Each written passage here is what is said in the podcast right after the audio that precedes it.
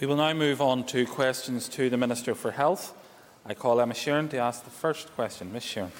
Gur maigad príláis cin chuirle ceist a bhar héan le a hold question one, please. Minister. Um, thank you, Mr Deputy Speaker. Uh, Domiciliary Care workers provide a vital service to over 23,000 people in Northern Ireland, allowing them to con continue to live independently. While there are sometimes particular challenges in rural areas given the longer travel distances, we have seen increase, increasing pressures right across our domiciliary care service provision for a number of years. Over the past 12 months, I am pleased to say the social care workforce has expanded significantly, with an increase of 3,409 registered workers since 2019. While this is very welcome, more staff are clearly still needed. This is not least because the COVID 19 pandemic has had a profound effect on the ability of domiciliary care providers to deliver services one impact was the number of staff unable to work because they were required to self isolate. However, at the onset of the pandemic, many service users and their families opted to suspend their existing domiciliary care package. My department moved quickly to put in place a guarantee of income from domiciliary care providers to ensure there was no loss of capacity in this critical service at that time. In return for this guarantee, we asked providers to improve their sick pay for staff unable to work for COVID 19 related reasons. Power to people was clear, and I am clear that the only way to make this service sustainable in the long term is through improved terms and conditions. My officials are finalising a business case which set out some of the costs for achieving this. It will be challenging given the current financial pressures and uncertainties to meet these costs, and it will need executive support, but I am determined to do my best to make it happen. Through the pandemic, we have also made sure that domiciliary care providers have access to PPP, PPE where they need it, and that the Health and Social Care Trust continues to provide millions of items free of charge. Ms. Sheerin. Thank you, Minister, for your answer. And I'm sure, obviously, you'll be aware of the extreme sensitivity of this subject. And I don't in any way want to overstate that. Domiciliary care workers, as you've outlined, are probably one of the most uh, stretched of all across our health service. And I know that the issue of um, an unavailability of care packages in rural areas such as my own in Mid Ulster is a massive pressure point both for the workers on the ground and also for the families that are affected. I've been informed um, in the past that your department does not keep a record of the number of care packages that never get fulfilled because the person requiring a care package passes in hospital before they're allowed to, to enter their home with a care package package. I'm asking if you could uh, start to record this in order that the high incidence of such um, incidents is recorded and the great need is recorded properly. Um, and I thank the member for, I suppose, a, a very specific follow-up question in regards to that. I am, you know, she, she did ask that in a written question and I'm aware of the reply, but it's something we will look into now that she's asked for it and whether that's feasible to be done, but also to make sure there is a useful outcome should that information be gathered. Members, before I call uh, Mr Alan Chambers, I don't wish to curtail any member and I don't wish to curtail the Minister, but obviously, given the current climate, I know that there are so many people that have questions that they want to ask about health if we could use the half an hour that we have judiciously. Mr Alan Chambers. Uh, Deputy Principal Speaker, uh, I thank the Minister for his answer. Uh, can the Minister detail what measures he has taken to shore up and support domiciliary care providers during the pandemic? Um, and again, I thank the member for his point. I, I did cover it, uh, I suppose, briefly in, in my initial answer, but from June of this year until the end of October, I introduced financial support measures for domiciliary care providers who were contracted to the Health and Social Care Trusts. Under these arrangements, providers had their income supplemented uh, to a level that was 100% of an average of the three months prior to the pandemic. And in return for this support, providers are expected to ensure workers were paid at least 80% of their normal earnings above the statutory sick pay when on sick leave for reasons related to COVID 19. I've also recently agreed a fund of £5 million for providers to claim against reasonable expenses incurred as a result of the COVID 19 pandemic. And in addition, Health and Social Care Trusts continue provide, to support providers with millions of items of free PPE every month. Sir Colin McGrath. Principal Deputy Speaker, um, the Minister mentioned about PPE for those domiciliary care workers, and I was wondering if you could tell us, Minister, what assurances you can give us that those care workers at the front line have the necessary PPE rather than just merely their employers saying that they have the correct amounts. Um, one of the things we did through the first wave of the pandemic was to make sure that every provider, every care supplier, and every every employer had a direct line into the trust uh, those supply chains are established through our, our business service organisation into trusts where any supplier can actually draw down PPE as and when needed. Mr Chris Lyttle. Thank you, Principal Deputy Speaker. Many family carers at the end of their resilience due to the disruption of not only domiciliary care but also respite care and day services. Can the Minister give an update on the publication of a plan for the resumption of these services as voted for by the Assembly on July the 7th? Um, and I think the member, uh, it is one of those areas that is continually under pressure due to the reallocation of, of some of our staff, but it is a, it's a piece of work that has been done on a regional basis to ensure that there is equity of service across the entirety of Northern Ireland. Ms Paula Bradley. Thank you, Mr Principal Deputy Speaker, and thank the Minister for his answers as well thus far. Minister, as someone who worked in the health service and understands what unmet need is, and unmet need has been around for many, many years, can you uh, tell the House how your department is capturing that unmet need?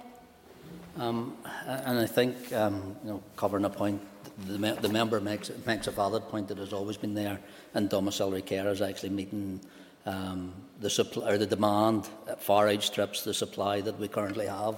And I think that's why it is a significant step that we have increased the number of registered workers since, since 2009 by, by nearly three, over 3,400. Um, um, and again, at this point in time, that demand is currently outstripping the provision that we have due to members being off, members of, the, of that profession being off due to COVID and the community incidents. So it's about putting in that support package uh, for the employers, but also making it a profession that people want to go into. Because as the member will know, that many of the individuals who work in, in this sector are there by vocation and by calling because of the support that they want to give to people in their own communities. And they do that to a very high standard and currently under very extreme pressures. Ms Liz Kimmins. Um, question, question, please.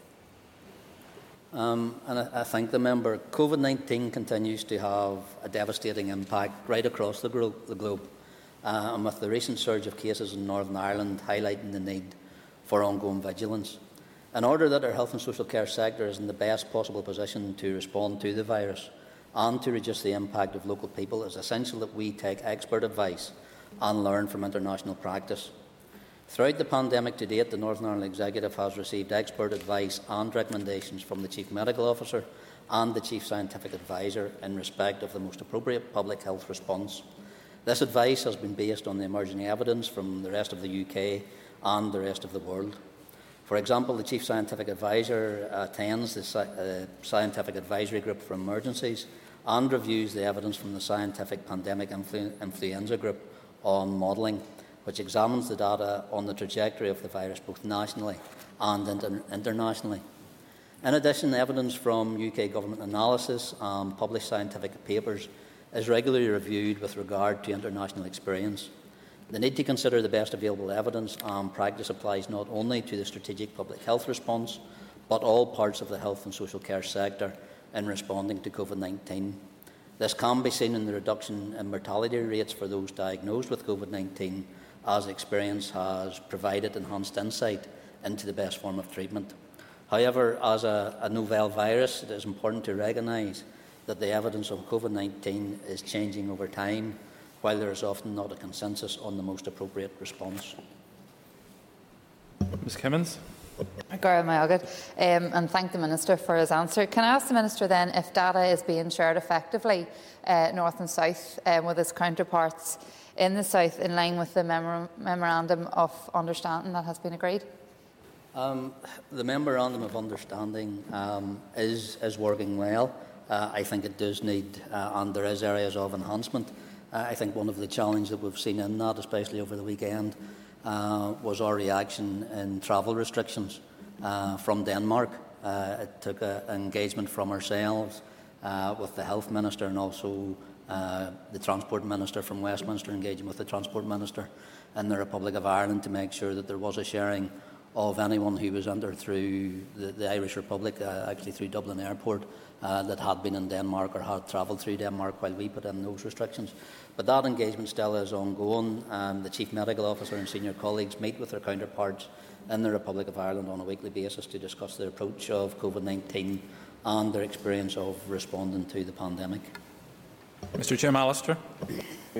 Uh, Minister, in the first wave of the uh, virus, it was quite clear that the impact in our care homes was catastrophic.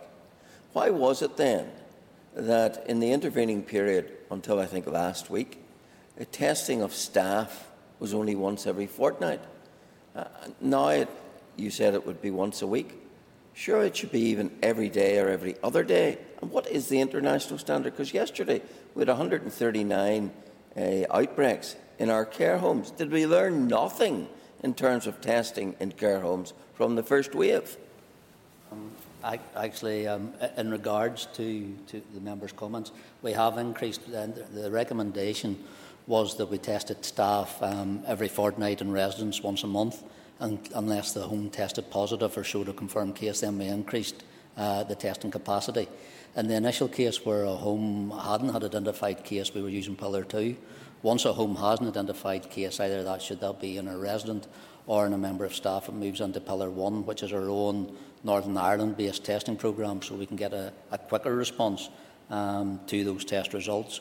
We've increased to testing once every two weeks to, to get that frequency actually updated. The member refers to the number of care homes that we currently have rated as confirmed cases. I can inform the member that I, I think it's about 40 46% of those homes are actually confirmed as being positive because of staff only, not residents. So the increased testing programme has actually proved beneficial, where it's actually indi- indicating and identifying staff um, who may be asymptomatic and actually identifying them so that they don't take the virus actually into the home where those residents are actually more vulnerable to the, to the virus. Mr Daniel McCrossan. Thank you, Mr Principal Deputy Speaker, and I thank the Minister for the answers to, his, to the questions so far. Does the Minister accept that other countries have a much more stringent uh, test and trace process? And can the Minister update this House on improvements to the test and trace system that are needed and when these will be delivered? Thank you. Um, I think one of the things that, that often happens in regards to our test, trace and protect system is that the failings of other systems are pointed towards our system. In regards to the, the current system itself, um, in the past in the past week, uh, we have transferred 4,450 cases to Test, Trace and Protect.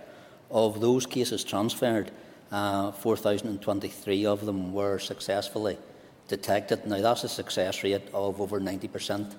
Uh, at any international standard, they say 80% is what should be reached for. Of those 4,023 cases that were identified and contacted, uh, there was actually a further 9,267 uh, contacts were identified from those positive cases. Of those 9,267, 9,173 were eventually contacted. That's a success rate of 99%. So when it comes to the failings being pointed out of our test, trace and protect system, I think people often look at the criticism that's happened happening to the one in Westminster and then try to allay those uh, dispersions on our own system. Uh, in regards to the improvements that we have made over the summer, and we brought it forward when we saw that dramatic increase in positive cases, we went to a texting alert service for some member, or for some people who had tested positive.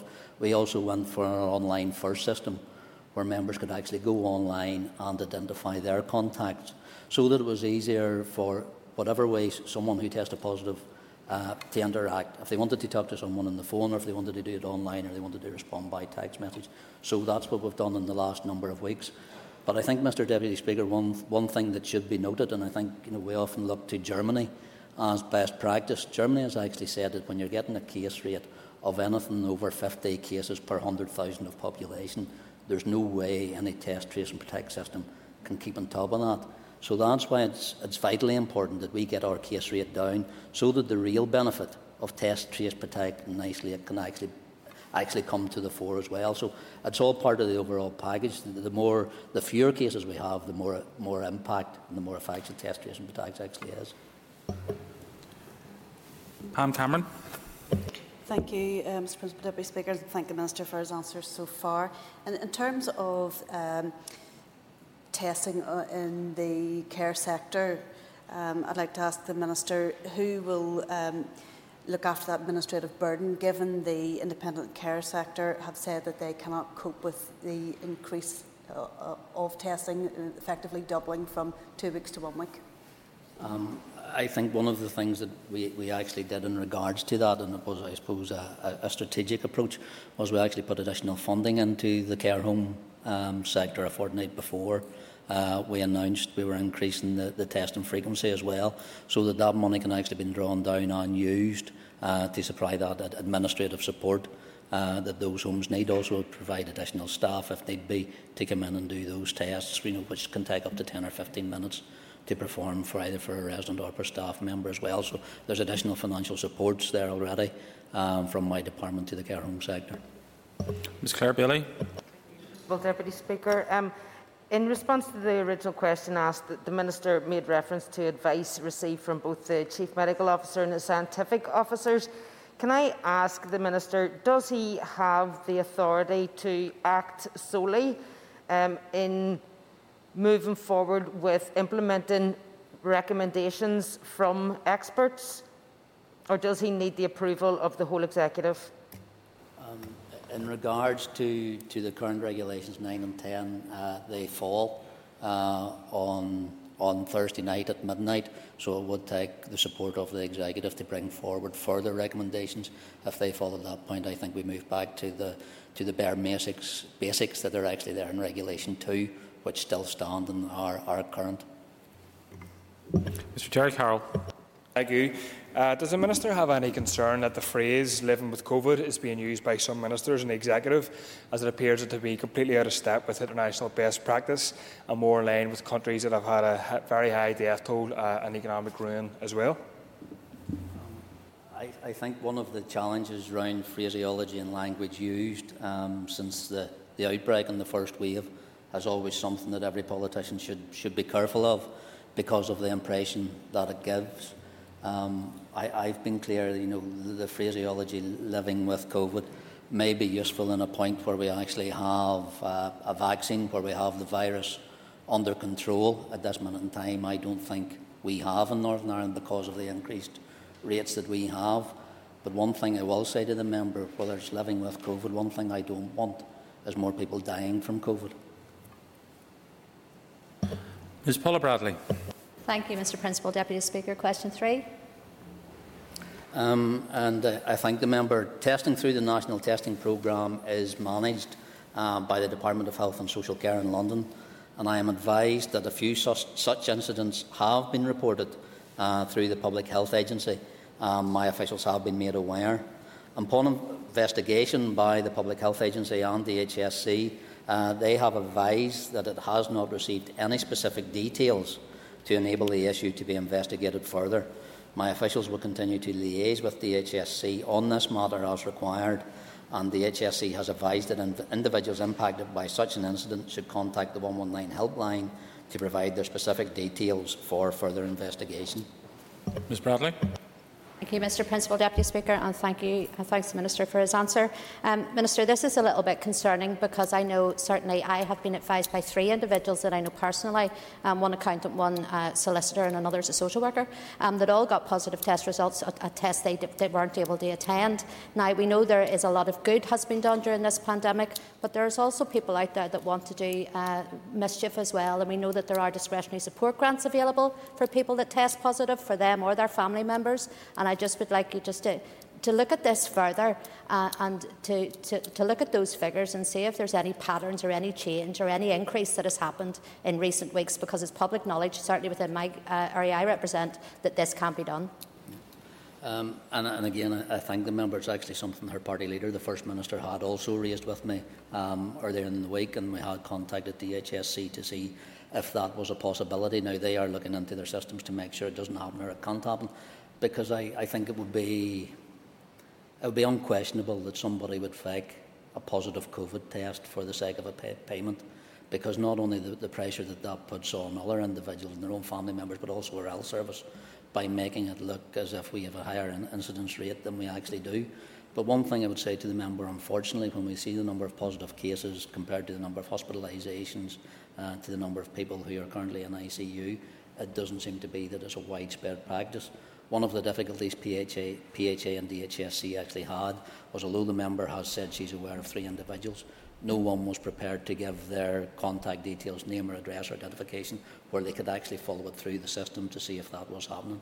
But it's something that DHSC are aware of, and so is PHA. Mr Mike Nesbitt.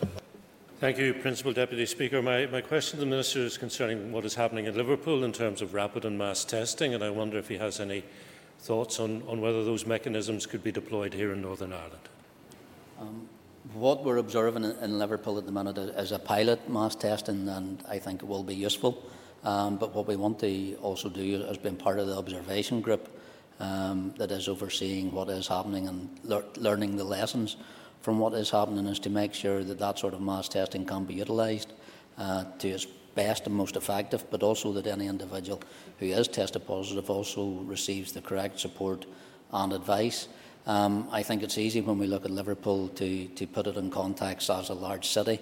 When you put in context Liverpool as a population and a response actually larger than Northern Ireland, so it's about using mass testing most effectively to, to the region.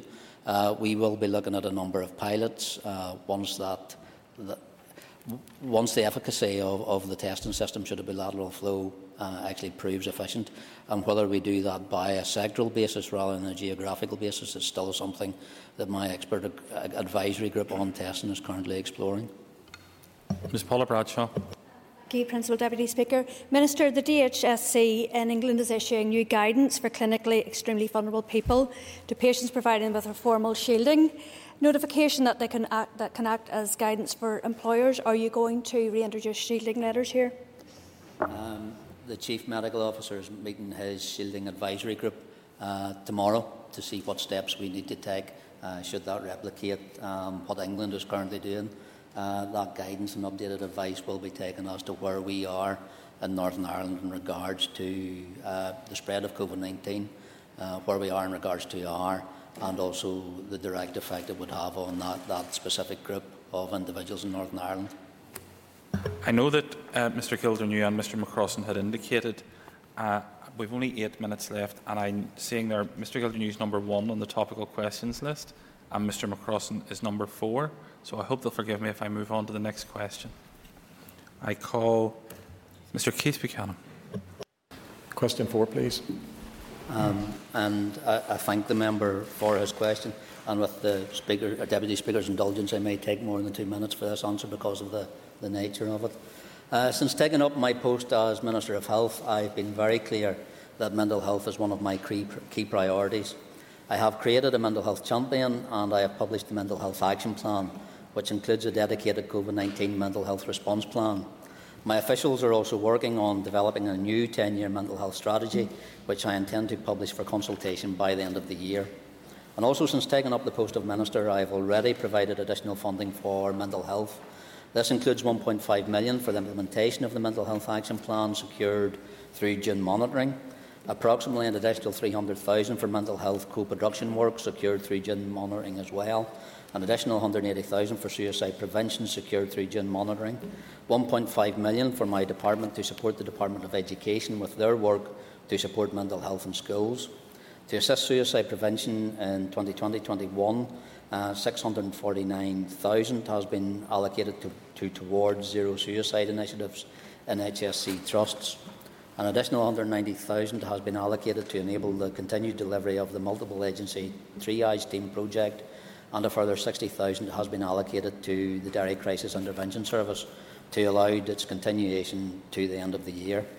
The Executive has also jointly agreed to fund the Mental Health Champion with 500,000 per year, and furthermore, over the last couple of years, a programme of capital investment to provide immediate improvements to the old mental health facilities has seen around 3.5 million in funding, which will directly benefit mental health patients. I welcome the additional COVID funding made available for the Department of Health through the HSC uh, through this particularly challenging time, including to support mental health services. I am seeking to make available from this funding up to 2.6 million to ensure capacity across the mental health services, including support for adult acute mental health bed management network and the provision of additional nurses and funding for psychology therapies uh, and the waiting lists. Going forward, the new mental health strategy will provide the strategic direction for mental health services when the full strategy is published in July 2021. I intend to also publish a 10 year funding plan, and this will provide a compre comprehensive outline of the funding needs required for the future mental health services. Mr Buchanan. Thank you, and thank the Minister for his answer so far. Minister, the focus is currently on, on COVID, and rightly so. However, the strains on other conditions and pressure on people's uh, personal lives is putting pressure on the mental health of our population across Northern Ireland. Is this attention to the pandemic outweighing other conditions and the strains that puts on people's mental health?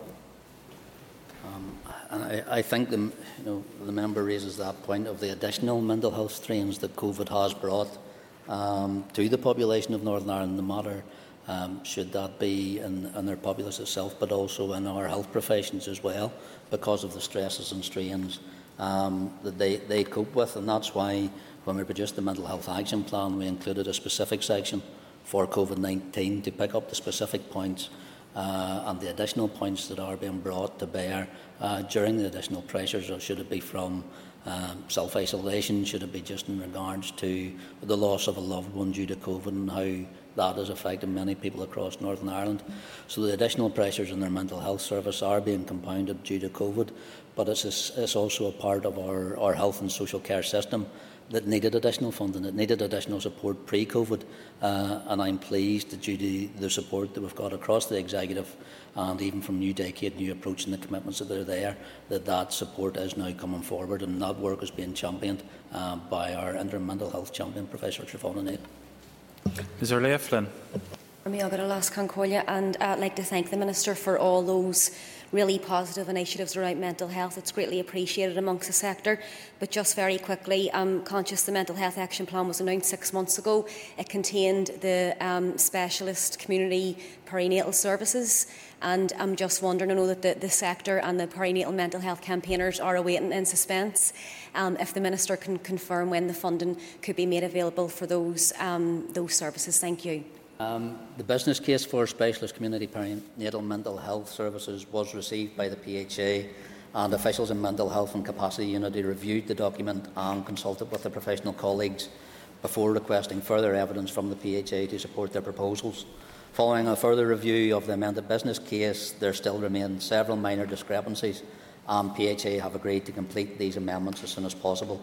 The PHA has noted that their response to the current COVID pandemic uh, has added substantial pressures to this workload. Recurrent costs associated with the business case are significant, with high costs approached to the proposed extensive multidisciplinary team complement proposed for each trust. I approve funding for the 2021 for perinatal mental health as part of the Mental Health Action Plan and in the June monitoring round. This action requires recurrent funding and so creates an inescapable pressure of 4.7 million recurrently. The business case proposes a phased implementation with the first phase requiring um, 3.4 million and additional 1.3 million for the second phase. A submission seeking approval of the business case and the recurrent funding will be sent to me on receipt of the finalised business case from the PHA. And I had that answer prepared because I knew it was something the member would raise, because it is something she has championed since her time in this House. Ms Cara Hunter. Thank you, uh, Mr Principal Deputy Speaker. I'm mindful of the time, so uh, I'll be quick. Uh, I thank the Minister for his answers so far. Um, can the Minister identify if any additional funding from his department uh, will go towards those um, with mental health uh, issues, struggling with addiction, and for those who face uh, a dual diagnosis? Thank you. The, the increased um, level of, of dual diagnosis, especially during lockdown, has been something that has been, I suppose, brought to the fore. I know the all-party group um, that has been established uh, in the Assembly is also something that has raised the issue and something that my department is working on. Initially, I think um, it was brought to the House and, and questioned and debated. Um, what often happened was that that dual diagnosis fell as actually as two diagnoses rather than being brought together in one place. And that's the challenge and the point of work that has gone through my department and through the various trusts at that minute so that the person can receive the appropriate support, guidance and, and help that they currently need. 10 seconds for Mr Beggs, 10 seconds for the Minister.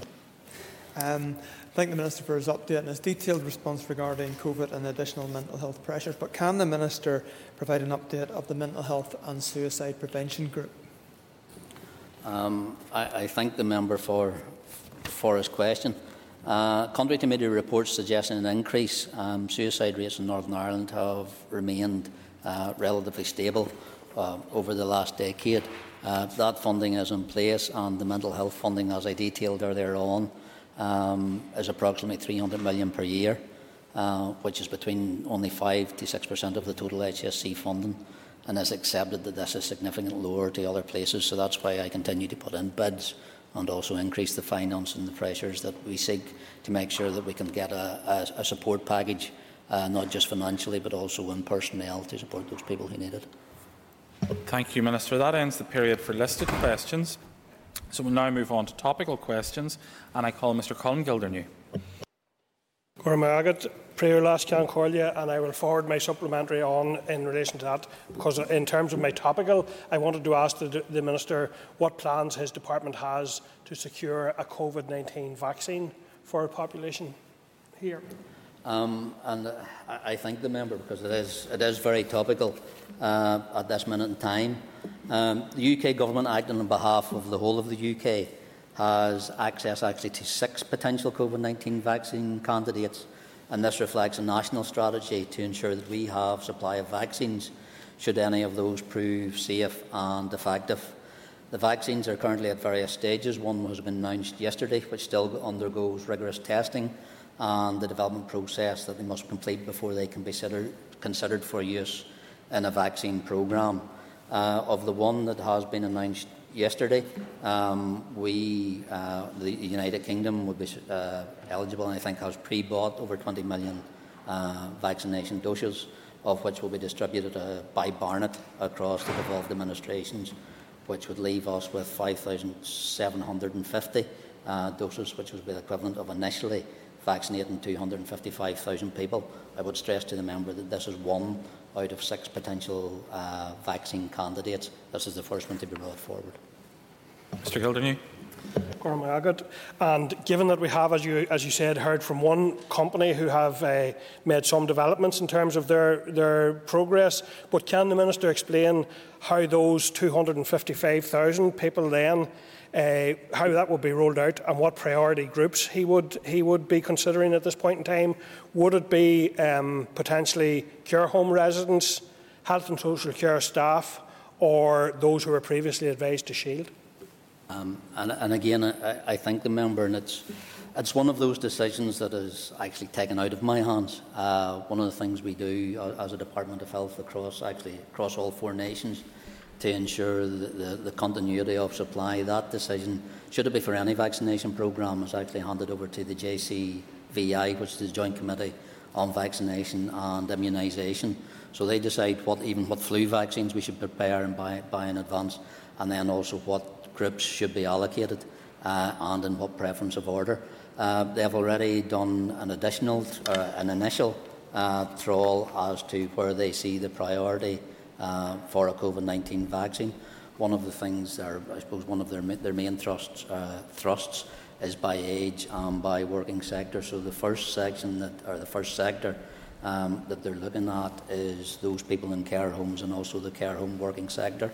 Uh, the next section will be those over 85, and then that will move down into uh, those working in the health social care systems, and then it will be ratified by age group.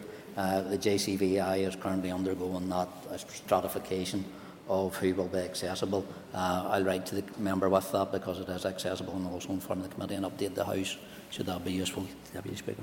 Thank you. Ms Gemma Dolan. Good pre-last um, Minister, given the difficulties that we've all witnessed with COVID-19 testing, do you believe the current test, trace and protect approach is fit for purpose? Um, I, th I, think the member, um, I, I, gave a, a, few statistics for our current test, trace and protect uh, system earlier on. It does, I think, come under criticism because of what happens in other places at times. Um, and I think uh, uh, the committee a couple of weeks ago, some of the, the management team in it came under unfair criticism and personal attack, which was un unfortunate. Uh, what I would say, that dedicated team, there's now 220 uh, tracers in there working under three different employment contracts, should it be full-time, part-time or on-call bank, so that they can flex up. Uh, we have made some advances um, over the summer in regards to people being able to con be contacted by text message, but also online first as well, so that those digital uh, ability to trace, test and protect is being enhanced continually. But what I also said, and I think in response to another question, uh, Mr Deputy Chairman, even, even the best system in the world, when we get those large numbers, does not uh, simply rely on a test, trace and protect system to bring it under control. Uh, COVID takes a multitude of, of different, uh, different tools uh, to actually bring back under control. And as Germany, I think, has indicated themselves, which is also lo often lauded as the most efficient test, treat and protect system, are actually saying that once you get over 50,000 or 50 cases per 100,000, no test, trace and protect system can effectively manage that. Currently, we're sitting at 200 per 100,000, so we have a far way to go. I'd rather see us dropping the incidence of COVID-19 and then being able to rely on test, trace and protect and isolate and support to provide, I suppose, that enhanced service that actually manages and keeps COVID-19 under control. Ms Dolan. Thanks, Minister. And you've touched on this briefly in your answer, um, but we've seen early on that the WHO and others stress the need for a find, test, trace, isolate and support strategy. Uh, do you have any plans to renew the approach to cover all these elements? It's, it's something that's actually ongoing. It's a conversation that's ongoing between my department and the Department of Communities, which is held by, by the members, um, Minister Carál Ní Chuilín, and it is about how we actually provide those additional supports. Um, there is a, a non-refundable payment loan which can be drawn down, and the conversation that I suppose that has been raised at this moment in time, our our system it's means tested, so anyone who earns um, sorry anyone who earns over twenty one thousand pound per annum is not eligible for that because it has been handled through Department of Communities and Social Services. So it's something that uh, myself and the Minister of Communities are currently looking at as well to, to ensure that anyone who does test positive or becomes a contact to someone who's positive is supported and encouraged to self-isolate and remain at home uh, so they're not put, on, put under a financial burden um, to actually get back to work or out into the community as well. So it's a holistic approach that we are taking forward to make sure that those supports are there. Mr Gerry Kelly. Uh, the Minister may remember on the 23rd of uh, September the CMO advised uh, um, shielding advice should not change. I wonder would the Minister um, expand on the basis of that assessment? Um, I I thank the member um, for his update. I know he wasn't in for, for the initial part of questions due to the COVID season in here, but also informed uh, Ms Bradshaw that it is something the CMO was meeting the, the Shielding Advisory Group tomorrow because we are reviewing on where we currently are. Because one of our concerns is actually we have seen an increase in those over 60 who are now testing positive actually out of the test rate that we have, um, roughly 23% of every test uh, is for someone in, the over 60 age group, and we all know that that is the most vulnerable section um, of our community should they contact or contract uh, COVID because there's a high incidence of ending up in hospitalisation. So it's a piece of work that the CMO is actually looking at and he's been meeting with the shield, Shielding Advisory Group um, tomorrow to update recommendations to myself and to the Executive. Mr Kelly. Thank the Minister for his answer and I apologise to him and Paula Bradley. And uh, hopefully, I'm, I'm, not going to repeat her uh, supplementary, but I mean, there were some in the region of 95,000 people who originally got, who got the original uh, letter, and um, some of them at least have been in touch with me. You know, they know they're on, uh, and families. You know, it's a huge number of families involved, and they're under uh, greater threat. And uh, I'm wondering, would the Minister commit uh, to an updated letter uh, to those uh, who were shielding uh, to give them at least reassurance and uh, any more uh, um, information which is there. The, the CMO actually issued an updated, although it was online and through through social media about two two and a half weeks ago. Um, because we didn't post it out to everyone. the member underestimates by the time we finished issuing shielding letters, I think we finished up at 208,000, 208 Um, aye, 208,000 people. So the, the number that actually finished up in that shielding group actually far outweighed our initial expectations. Um, that updated the guidance is online. I'll circulate it to the members so he can forward it to his constituents because it is, it is an area of concern uh, for many. But when that group meets um, tomorrow and the additional advice comes out, I'll make sure that's also shared across all, all MLAs and health and social care sectors so that we can inform each of our constituents that are, have those concerns should they fall into renewed advice or renewed categories that we are concerned about.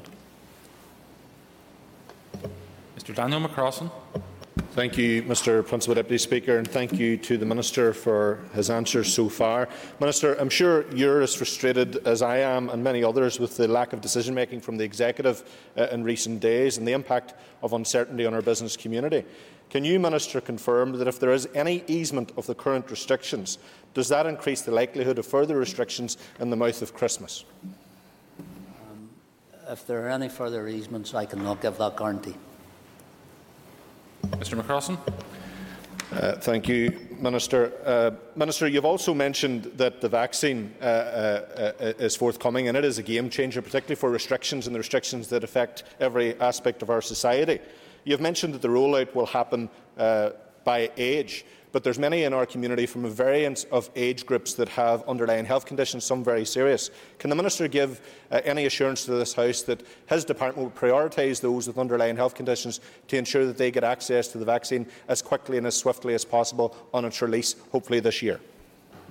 Uh, as I, as I said in the initial um, question, I think to the committee chair in regards to the prioritisation of who receives that vaccine is actually managed by the Joint Committee on Vaccination and Immunisation so that there is uh, an equity and an equality uh, across the United Kingdom so that we don't get drawn into, I suppose, that political sphere uh, where politicians get to decide who has access to a vaccine and who doesn't, that is actually left in the hands of medical professionals who can best decide what groups need it and in what order should it become and when it becomes available.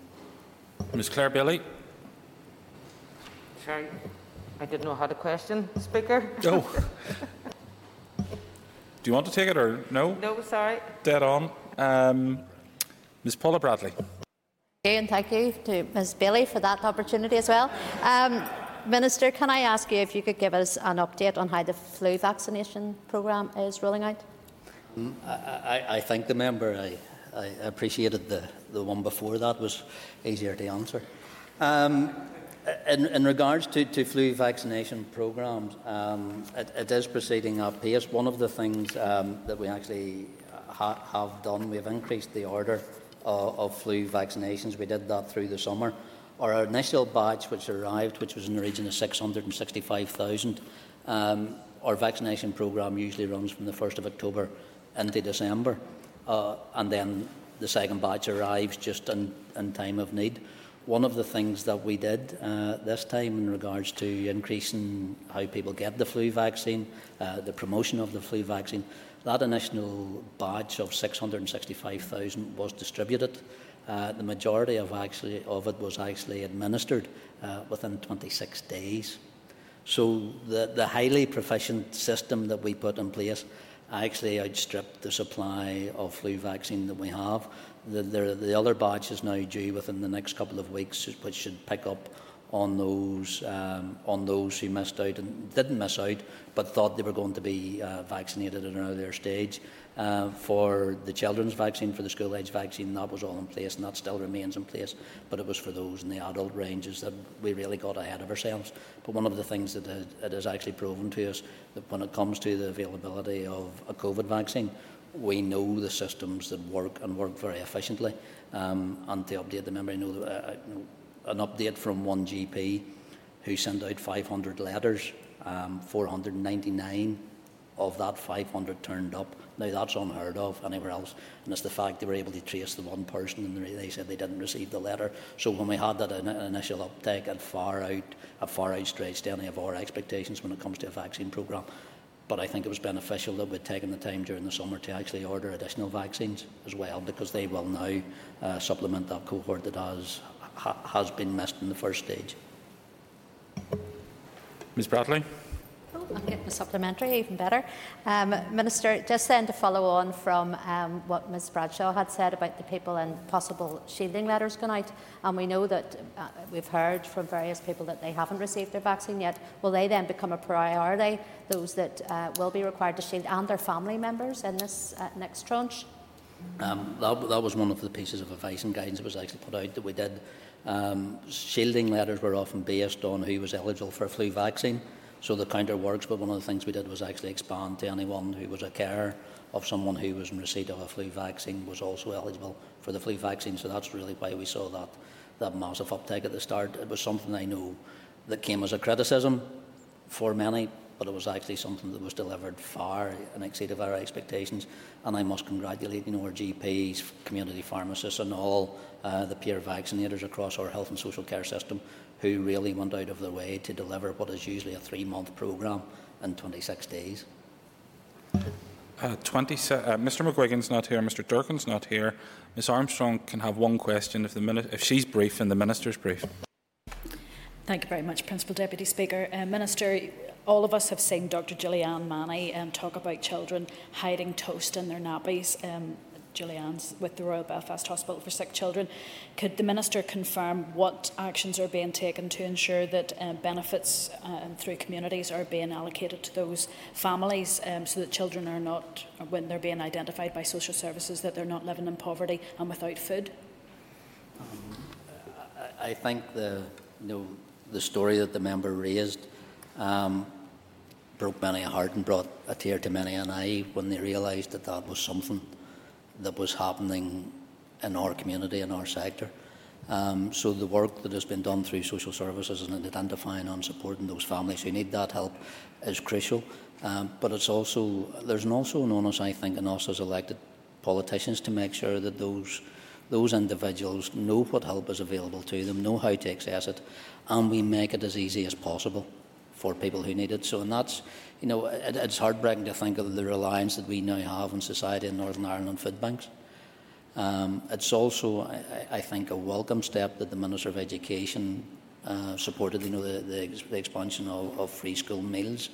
But I think it's also an embarrassment that we had to do it, that we don't have the support mechanisms across our society that doesn't drive someone into that that, that scenario and that, that provision as well. You know, we should, there's all a, a part of responsibility and all of us within the executive, all of us within this house, to make sure that a child does not have to hide toast in his nabby because it doesn't know when it's going to get its next meal. Thank you, Minister. That concludes questions to the Minister for Health. Members take their ease for a few moments and don't forget to wipe down the surfaces and stuff on your way out of the chamber. Uh, the budget, bit, uh, budget bill debate will resume shortly. Thank you.